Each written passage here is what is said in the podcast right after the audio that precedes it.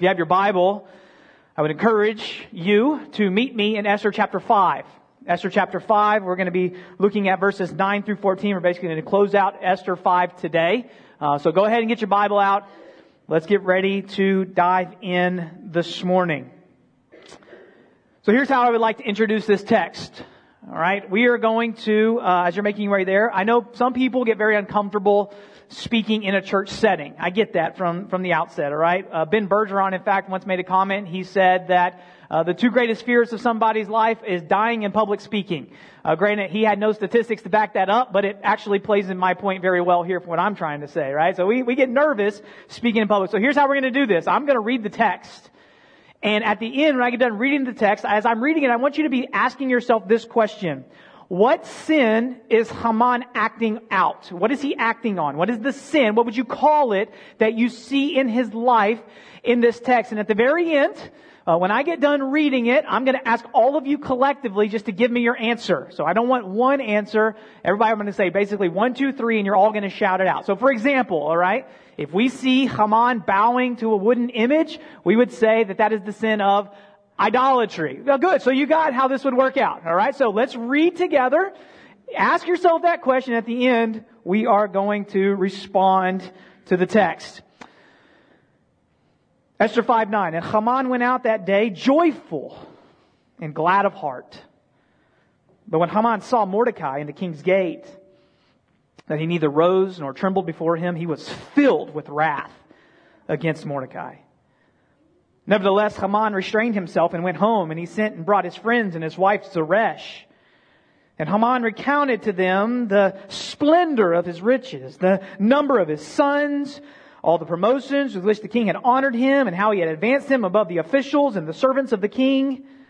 And then Haman said, "Even Queen Esther, let no one but me come with the king to the feast she prepared. And tomorrow also I am invited by her together with the king.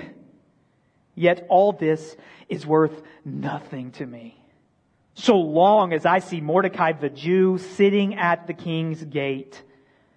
Then his wife Zeresh and all his friends said to him, "Let a gallows fifty cubits high be made. And in the morning tell the king to have Mordecai hanged upon it. Then go joyfully with the king to the feast." This idea pleased Haman, and he had the gallows made. So, what sin, you had to define it down to one word, what sin is leading or causing Haman to rage against and desire to murder Mordecai? All right, here we go. Ready? One, two, three. Pride. Hopefully you all said pride, because that's exactly the sin we see coming out in this text. When we are looking at this text, the author is showing us the sin of pride in all its ugliness. Did you know that the Bible addresses the topic of pride on a multitude of levels? Let me give you six real quick. On the wisdom level, Solomon and all of his infinite wisdom, this is what he says about, about pride. One's pride will bring him low, but he who is lowliest in spirit will obtain honor.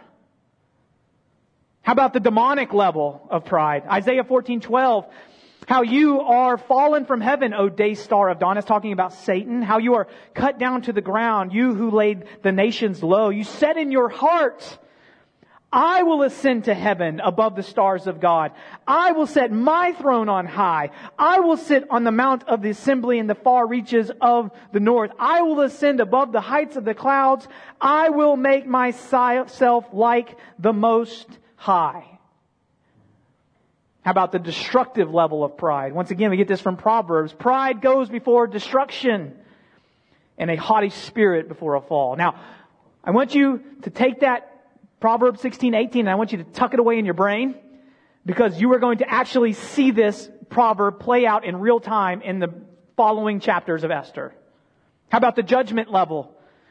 The God says, I will punish the world for its evil and the wicked for their iniquity. I will put an end to the pomp of the arrogant and lay low the pompous pride of the ruthless.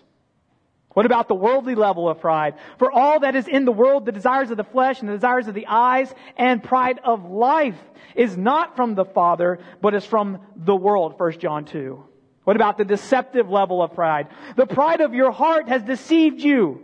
Obadiah three says, you who live in the clefts of the rock, in your lofty dwelling, who say in your heart, who will bring me down to the ground? Do you see the destructive level of the sin of pride from these verses of Scripture? If you take nothing else today away from my sermon, I pray you take this one thing away. Pride is a killer. Pride is a killer. It has the ability to not only kill you, but also kill those around you. Pride destroys not only the relationships that we have in our lives, but also our relationship with God. C S Lewis wrote, according to Christian teachers, the essential vice, the utmost evil is pride. Unchastity, anger, greed, drunkenness, and all that are mere flea bites in comparison. It was through pride that the devil became the devil. Pride leads to every other vice. It is the complete anti-God state of mind. And I believe, and many of you I think would concur, that pride exists heavily outside the confines of our church walls. It's one of the underlying sins in our culture. I am God, I do what I want. But let me be frank with you. I believe pride also has a real presence sitting in our chairs right now. And I say that to you with all humility and love, because this is one of those sermons where Piper said, John Piper once said that every all preaching is hypocritical. Because this is one of those sermons where I feel like my own hypocrite. Because this is one of the sermons where when I'm studying and reading, I'm like, oh my gosh, Lord, I think you're talking to me. And probably at the end of this day, God's probably going to talk more to me than you. So I'm just going to let you in on the conversation. You're welcome. You see, pride, as we have seen in our preceding passage and the passage before us, is evil. And in some ways, it is the root cause of even our own sinfulness. In other words, every time you and I sin against God, as Christians, we are taking on an anti-God state of mind. When we sin against God and others, we are ultimately saying to God, out of the pride of our hearts, I actually know better than you. I am better than you. In fact, I'm so I'm so good, I'm so much to the God of my own life that I'm going to say this word, I'm going to do this deed, I'm going to think this thought, because in my mind right now, I'm above you, Lord. But pride has an evil way of not only impacting our own hearts and lives, it has an evil way of impacting those around us. Lewis says that pride is essentially competitive. It's competitive in that it seeks to place yourself in a position above everyone else. And pride, one of the reasons that I think we like the idea of pride in our lives is because there is moments of our pride where we get satisfaction. We get pleasure. We get joy out of being better than others. Yet I will tell you that we're going to see in this text that our pride is very fickle. Our joy and pleasure are fickle because someone else will come along that might knock our pride down. And when that happens, we turn into an emotional roller coaster spiraling out of control. So, question that I want to ask, and I want you to ask yourself with me: do we have pride in our lives today? Here's how you can gauge that question. C S Lewis, once again, is very helpful. He writes and asks, how much do I dislike it when other people snub me, or refuse to take any notice of me, or patronize me, or show off? In other words, what happens if somebody else gets the kudos and you don't? How does that make you feel? I think in some ways, feelings give us a barometer into the effect of how much pride we actually have in our lives.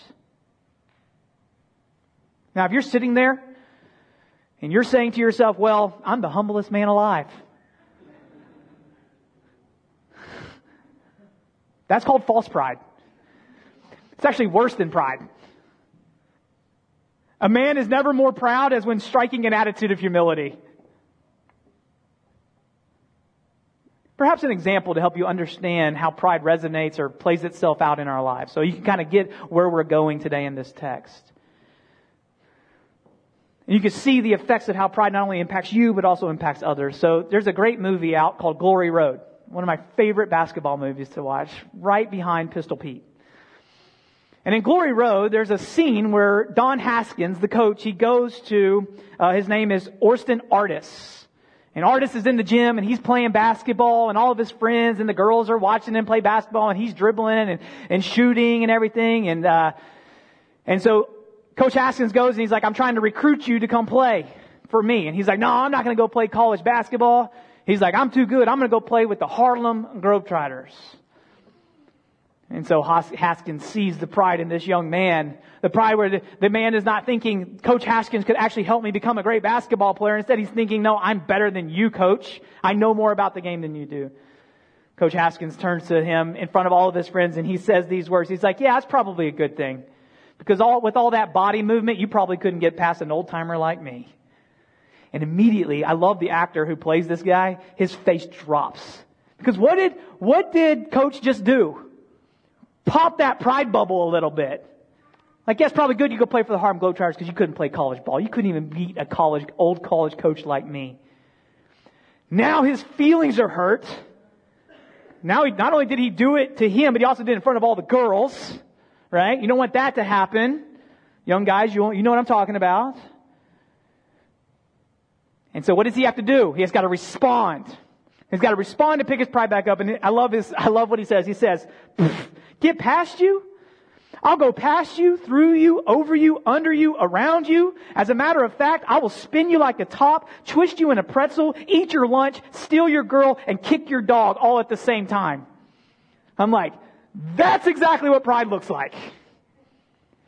Pride is not something that just hurts us. It's something that hurts everyone around us. Pride is a killer. Pride makes us fragile, not strong. And Haman is going to show us the fragile nature of our pride, of our ego. And my prayer this morning is that you and I would take an honest look at our souls.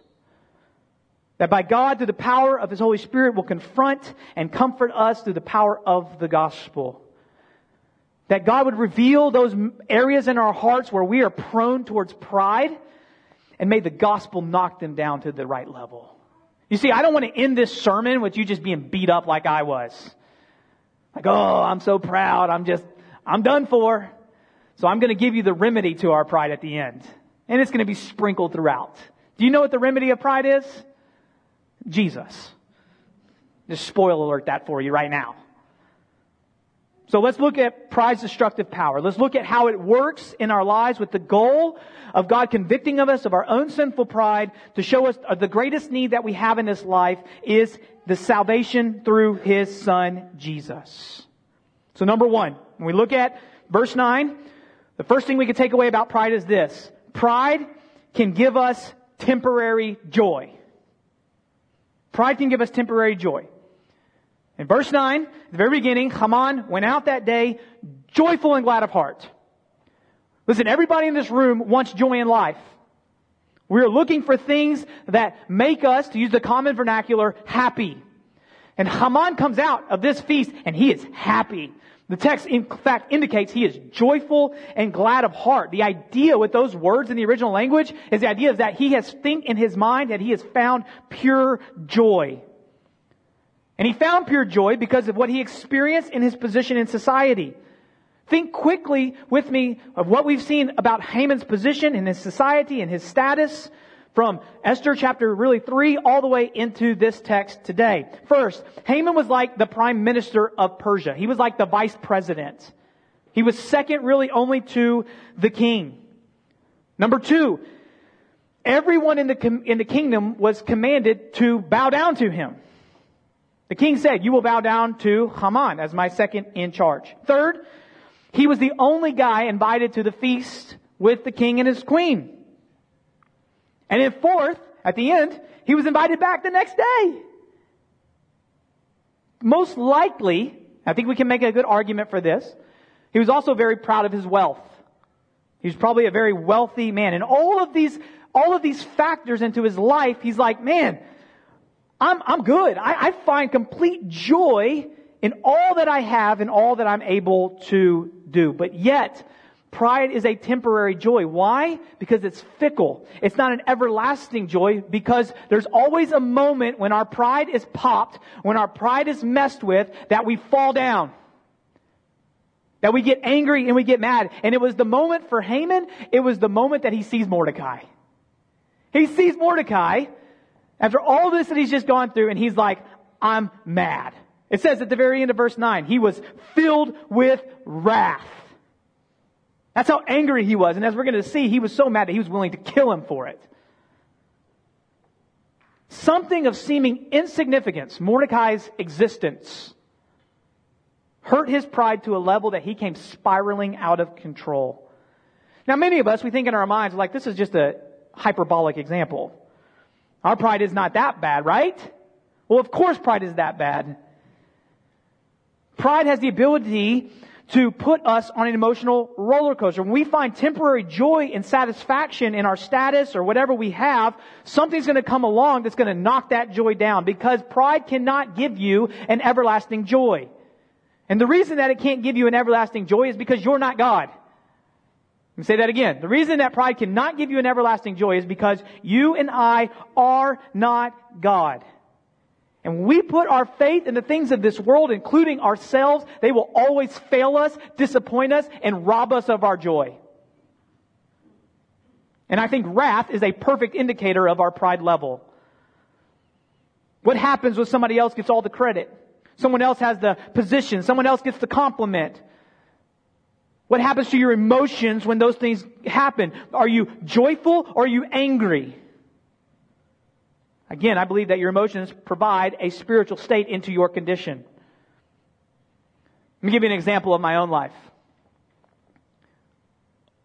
An example from way back when. Uh, when I was in the Marine Corps, I was getting ready to pin on my first lieutenant bar. So it was my very first promotion in the Marines. And Dora, Captain Dora, was going to promote me and Lieutenant Alvarez at the same time.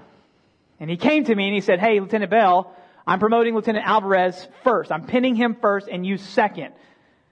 And I was like, well, why? Because number one, I had commissioned about a month earlier than Alvarez. I had been at the duty station longer than Lieutenant Alvarez. And at that time period, Marine Corps, few the proud, hello. In my humble but accurate opinion, I thought I was better than Lieutenant Alvarez. And I'm like, why does he get to be pinned first? And he says, well, because he's a Naval Academy grad. And I was like, mm. I was furious. Furious. The audacity that he could be pinned before me because he went to the Naval Academy. What did that reveal about my heart in that moment? Pride. It was an outward resemblance of something that was taking place deep within my heart and soul. And the reality is that at that time, my heart was filled with pride, and sometimes it's still filled with pride. And yet, while it might have brought a temporary joy, it's just temporary. You see, the reality is that every single one of us in this room is searching for the one thing that pre- finds, that brings us pure joy. And you will never find full joy and fulfillment in yourself. The only place that pride is vanquished is at the cross, and when we peer into that empty tomb. The reality is that Christ and Christ alone is our ultimate fulfillment and joy in life. The way that our pride is put down is when Jesus is lifted up. The only way that our pride can be put down is when Jesus is lifted up. You know that there's actually one other time in the Old Testament that we see the words joyful and glad of heart, and it comes out of First Kings chapter eight. Listen to the words of the people of Israel in First Kings eight. But they are not, uh, because they're not used in the context of Haman. Listen to what it says. On the eighth day, Solomon sent the people away, and they blessed the king and went to their homes, joyful and glad of heart. Now, ask the question of the text, why were they joyful and glad of heart? Here's the answer. For all the goodness that the Lord had shown to David, his servant, and to Israel, his people. Did you see it? It was the goodness of the Lord on display that brought them gladness and joy, an everlasting gladness and joy. Brothers and sisters, today The greatest act of God's love is seen in the work of Jesus. Christ lived the life we couldn't live. Died to death. We rightly deserved to die, and was victoriously and gloriously resurrected to save us from our sinful pride. And when God changes your heart to believe that truth, you will find a joy that lasts forever.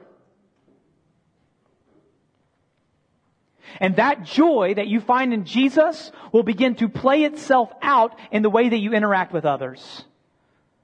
Recently, John Piper wrote a book called Come, Lord Jesus.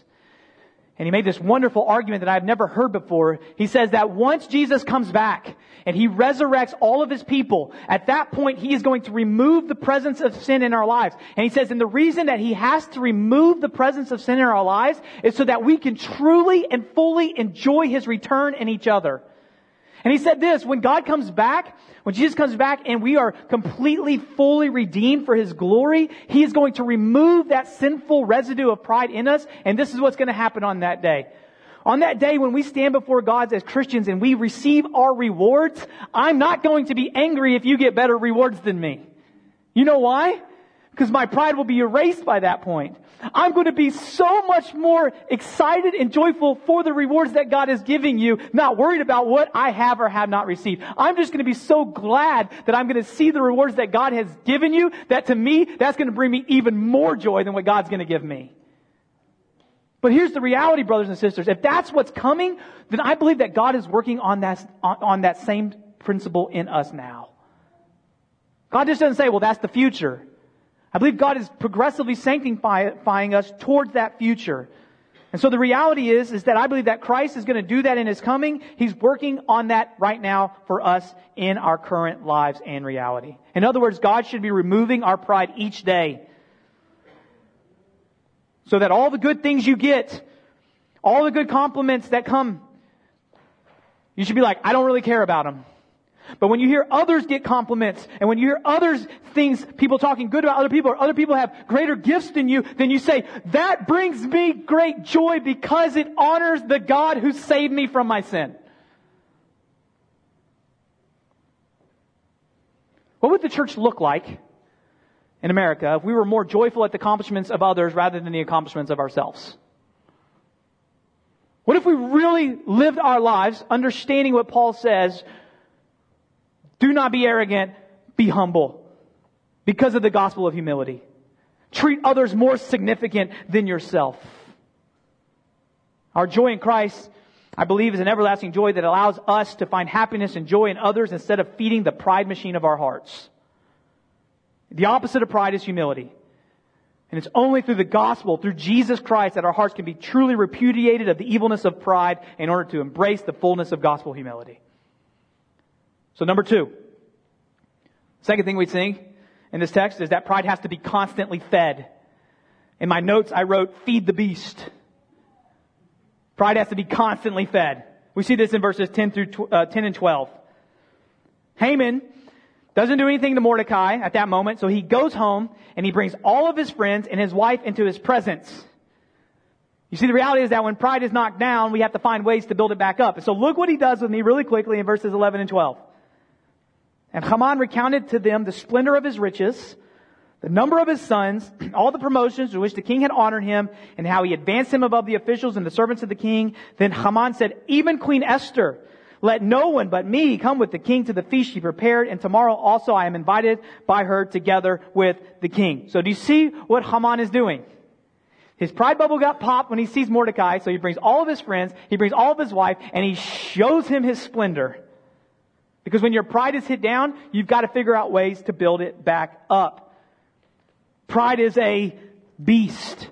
It needs to be constantly fed. I, I thought about it this way. Pride is like the Cookie Monster from Sesame Street. It's just gobbling up all the time. It's got to be fed. It's got to be fed. It's never satisfied. You ever seen Cookie Monster satisfied? He's not. He'll eat ten cookies and then he'll eat ten more cookies.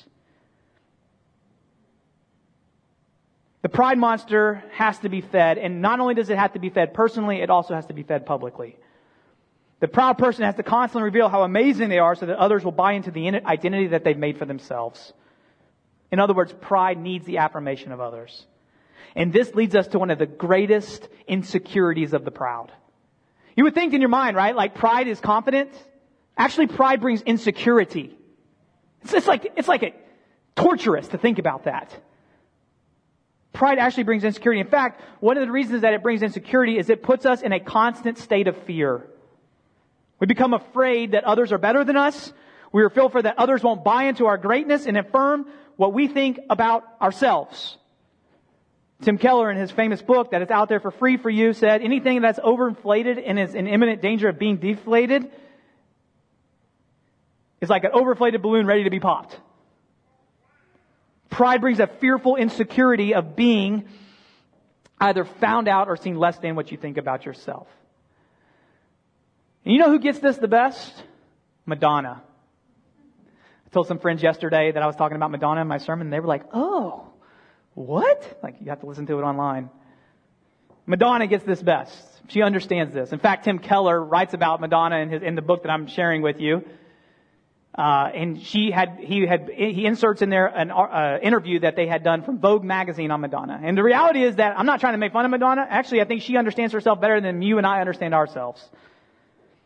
Madonna understood that pride and ego have a fearful component to them because they're always afraid of being lost or not living up to the standards that they have. This is what Madonna says. My drive in life comes from a fear of being mediocre. That is always pushing me. I push past one spell of it and discover myself as a special human being. But then I feel I am still mediocre and uninteresting unless I do something else. Because even though I have become somebody, I still have to prove that I am somebody. And my struggle has never ended, and I guess it never will. Did you see it? First time I actually heard that. Uh, it was from J D. Greer. He said that same, he said this one time, and he's talking about Vogue magazine. And I'm like, I didn't know if J D read Vogue magazine, but I found out, I think he was actually reading Tim Keller. Because that's where he got the illustration like I did. Pride, as we hear in the words of Madonna and see in the life of Haman, has to be constantly fed in order to give us meaning, purpose, and joy. And the reality is that pride, we don't understand that pride is a black hole that actually sucks the life out of us. Because going back to point one, the only way that our identity is secure and brings true joy is when we find our identity in Jesus Christ and Christ alone. Listen, pride unchecked, unrepented of, will literally drive you crazy. It's like a teenage boy. He can always eat, but he never gets full. But pride not only wreaks havoc on your soul, it also seeks to wreak havoc on others. And this is the third destructive truth we see in this text. Number three. Pride leads to the destruction of others so that it can be seemingly satisfied. It leads to the destruction of others so that it can be seemingly satisfied. Read the final verse two verses with me in verses thirteen and fourteen. Yet all this, he says, is worth nothing to me, so long as I see Mordecai the Jew sitting at that gate. His wife and all his friends said to him, okay, well, let gallows of fifty cubits high be made. And in the morning, tell the king to have Mordecai hanged upon it. Then look at the reversal. Then go joyfully with the king to the feast. And this idea pleased Haman, and he had the gallows made. Haman says that with all the possessions I have, with all my places of positions, they are worth nothing as long as Mordecai is there. This is where that idea of pride is competitive comes out. The competitive reality of pride is what we see. We look, he look, he sees, he sees, okay, I've got all these things, but yet even though I have all these things, just because Mordecai is there, they're not worth anything. People say, well, okay, well, what do we got to do to get your pride back to its level? What do we got to do to fulfill your joy again that you had in verse nine? And they come up with this terrible idea. They say, we'll just kill Mordecai. We'll hang him on the gallows. fifty cubits is actually seventy-five feet. Some authors think that that was true. He was going to build seventy-five feet gallows. Some think that it was just a measure of his pride. The reality is, whether you go which way or the other doesn't matter. The point is that in order to alleviate and elevate, I mean, in order to elevate Haman's pride, he has to show Mordecai's death publicly. Then and only then will he be able to get back to what he thinks are his emotions of pure joy. They say in order to get back to joy, You've got to kill Mordecai. Pride, if you want to know the truth, is socially murderous. To restore pride, you have to put others down. You have to be, more than likely, a verbal murderer to elevate yourself. Many of us are not like Haman, where we're going to let our pride go and cause murder. But does James not talk about the poisonous nature of our tongues? He says that in James three eight, that when we curse others, we are murdering them with our words. That's why James says that the tongue is a deadly poison. And sometimes in order to elevate our pride, what we do is we speak murderous lies or murderous realities about others to build ourselves up. Think of it this way. In order to build your pride, you have to destroy others. Pride leads to hate. And the reason that pride leads to hate is because, remember, pride, proud people are insecure people and have great fears. And the reality is that more one fears, the more one hates. The greater the evilness of your pride, the more fear builds. And the fear is that there are others who will deflate your godlike mind. Therefore, anyone who is better than you, gifted than you, has different things than you, whatever the case may be, is considered a threat, a threat that ought to be hated and eventually neutralized. Do you see the destructive nature of pride in our lives? And pride is everywhere. It's in our culture. The humanism of the Renaissance is real. It is still alive and well. Humanism came out and said, basically, there is no God. We are gods, and we make ourselves into our own image. The idea of the Renaissance and the humanism that came out of the Renaissance is this: man will make himself great. We don't need God. We are our own gods. Our pride says we build our culture in our image. Our pride says that every man, woman, and child can do what's right in their own eyes. That's the reality of our culture. Don't you agree? That the sins that we are seeing being acted out right now in our culture, I think, are coming from a root of pride, a pride that says, I am God, there is no God. You see this clearly in the statues. I think art has a way of helping us shape the ideologies and understanding of our culture. When I was in high school, I went to Florence, Italy on a high school trip. And I remember going to Florence, Italy, and we went into a uh, cathedral there where Michelangelo had, they had put a whole bunch of Michelangelo's sculptures. And I remember walking down this hall, and on each side of the hall, there was these, there was these sculptures of men. And the men were actually looked like they were coming out of the stone. I mean, amazing how he did that. I don't know. I mean, he, that hammer and chisel. You know, like we, today we have three D printers. Like I could do it that way on a computer, but like he is doing hammer and chisel, and it's amazing. It's, it's the idea that these men are stepping out. And the reality, the reality that he was painting in that, or not painting, he was sculpting in that moment was this for everybody to understand. Man by himself will tear himself out of nature and free himself from it. In other words, man will be victorious. And then at the end, when you come through that hallway and you see all these men coming out of the stones, you come to one of his greatest masterpieces of all time, the statue of David. Let me tell you, I've seen that thing in real life. It is breathtaking. But do you understand what he's really saying in that moment? You understand what he's really trying to portray to the people through the art of humanism? Francis Schaeffer, one of the greatest Christian philosophers, said it best. He says this, that David was the statement of what the humanistic man saw himself as being tomorrow. In this statue, we have man waiting with confidence in his own strength for the future. Even the disproportionate size of the hands says that man is powerful. That we can do what we want and live as if there is no God. Let me tell you something, friend. If you live your life as if there is no God, He has created in His moral order the ability for creation to bite you back. You don't do things God's way, it will break you. It will hurt you. It will crush your soul. The reality is that in our culture today, the underlying sin that we see in the art of Michelangelo is the art of pride. The anti-God state of mind. But let me tell you, brothers and sisters, culture is not the only place that pride is real. I believe it is real even in our churches, in our pews and in our pulpits. It's a restless evil that Satan loves to use to bring division and strife in God's bride. It is a restless evil that brings destruction. Why? Because pride is a what? Killer. So what can be done? I don't want to make this sermon doom and gloom, because the gospel says there is no doom and gloom. There is always hope. Where do we look? What is the remedy for the sin of pride? Well, we look no further than Jesus, beloved. Jesus, God in the flesh. If anyone in this world had the ability to walk with all the pride he wanted, his name is Jesus. God in the flesh. But yet, how does he walk this earth? Philippians two. Christ Jesus, who though he was in the form of God, did not count equality with God a thing to be grasped, but emptied himself.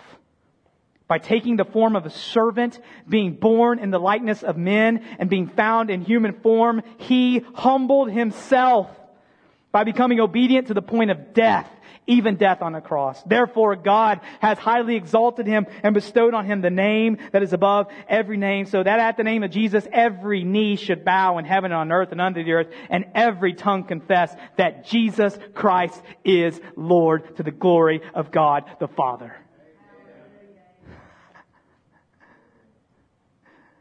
Jesus, in his own humility, removed the penalty of pride. He is renewing you and I by removing the presence of pride in our lives. It is only through the gospel that we truly understand humility. Jesus' death on the cross swallows up the destructive nature of pride. In other words, think of it this way. The killing of Jesus killed the poverty, the power and the penalty of sin of pride in our lives. And when we live humbly in response to the gospel, our lives are designed to bring glory and honor to Him, not to us. And when we understand that, that my life is to do whatever I can to bring ultimate glory to God, then I'm willing to, to walk humbly with Him. Because no longer is it about me. It's about who? Him. It's about Him. It's about His church. It's about His mission. It's about His calling, not me. I believe that God exalts Himself through the repentance of our pride. All who repent of their pride and put their trust in the work of Christ will be saved from the destructive nature and be given the power to walk humbly in the power of the Spirit. The power of God reverses the sin of pride and cultivates the virtue of gospel humility. Brothers and sisters, this is what call, this is how God calls us to walk with each other. Paul says in Philippians two, do nothing from selfish ambition or conceit, but in humility count others more significant than yourselves. It's the power of the gospel that allows us to say with all integrity, He must increase and I must decrease. The only way that you can truly say that with your heart is by God's grace. Only that God can open your eyes to the true and everlasting joy that He brings to you in Christ. And when you receive that joy, He produces humility. Unlike the mantra of humanism during the Renaissance and Michelangelo's sculptures, man will not make himself great. Jesus' love for His people, displayed through His life, death, and resurrection, begins to sculpt man into the image of Himself for His glory. So take away this. If you truly believe and resonate with the gospel, when you live your life for God's glory, you no longer have the desire to live it proudly for yours. So how do we respond to a message like this? Number one, I think some of us in this room, we just need to sit and repent. Again, I don't want you to think that, oh, Jeremy is perfect in his humility, because that's called false pride, right? I'm just as guilty. But I ask that God would remove it over and over again, because I want to be about His business for His glory, advancing His kingdom, His church, for the goodness of His name, for the greatness of His name, Philippians two. The reality is, I can't save any of you. I can only point you to the one who can. Some of us need to repent of our pride today. But number two, some of us just need to believe. Some of you in this room, maybe your pride is keeping you from putting your faith in Jesus. I pray today that God would just knock that pride down and that you would humbly come and put your trust and faith in Him.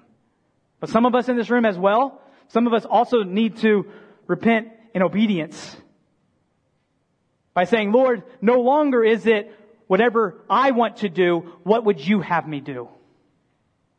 I believe that humility, when gospel humility is present in your life, you desire to walk a life of obedience. Not I, but you. What do you want from me?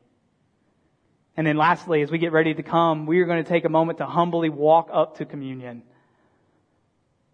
This is a humble time where we come to the elements, to the table, to be reminded of what Christ in all of His humility did for us. When we come to this table, we come not as, this is what I'm doing in order to receive God's grace. No, this is what we are doing to remind ourselves of God's grace in our lives through the humble work of Jesus. So here's what I want you to do. I want you to take two minutes. Bow your heads, close your eyes, and you just, you just spend time right now.